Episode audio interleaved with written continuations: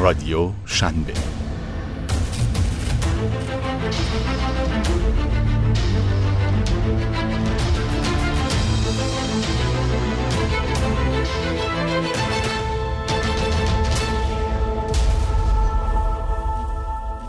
کدام استارتاپ ها سال 97 را تمام نخواهند کرد؟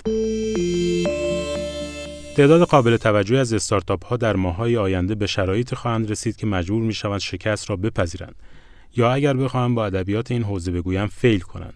این را بر اساس آنچه این روزها از شرایط آنها می بینم و میشنوم پیش بینی می کنم.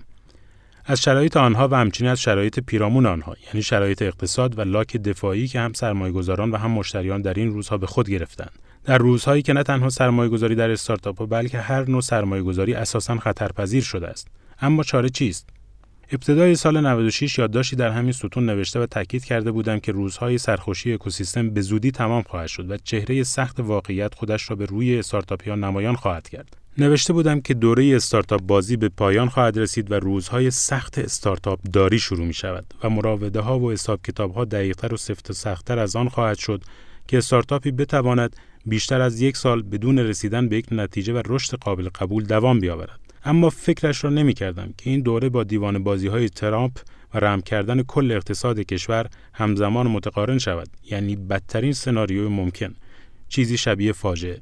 حالا نه تنها استارتاپ های دو سه ساله به سرمایه جذب کرده باید بیایند و حساب کتاب پستند بلکه بدتر و تاسف بارتر اینکه استارتاپ های خوشیده و خوشتیم تازه وارد هم شانس چندانی برای جذب سرمایه و پیدا کردن سرمایه مورد نیاز خود ندارند. اما این تمام ماجرا نیست.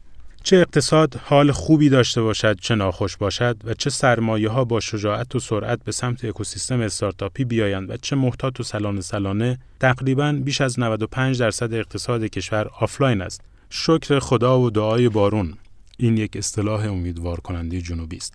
هنوز کسی در دادستانی و دادسرای هیچ شهر و دیاری به ذهنش نرسیده که کلا شیر اینترنت را ببندد. پس خواه ناخواه درصد زیادی از اقتصاد کشور به سوی آنلاین شدن خواهد رفت. و این یعنی اینکه امید هنوز ادامه دارد و زنده است. اما چه کسانی باید امیدوار باشند؟ با وجود امیدی که در آن چه ظرفیت آنلاین شدن اقتصاد کشور می‌توان نامید نهفته است اما باز من سر حرف خودم هستم که تعداد زیادی از استارتاپ های ایرانی امسال را به سال دیگر نخواهند رساند دلیل هم آشکار است تعداد زیادی از استارتاپ ها کماکان منتظر سرمایه گذار هستند تا نجاتشان دهند.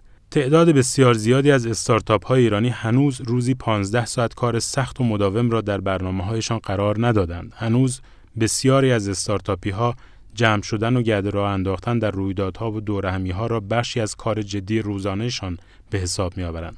اینها همانها هستند که سال 98 اسمشان را نخواهیم شنید. همانا که هنوز زنگ بیدار باش سال سخت 97 را نشنیدند و نمی‌دانند عبور از روزهای سخت جان سختی می‌خواهد و عرق ریزی تو امان روح و جسم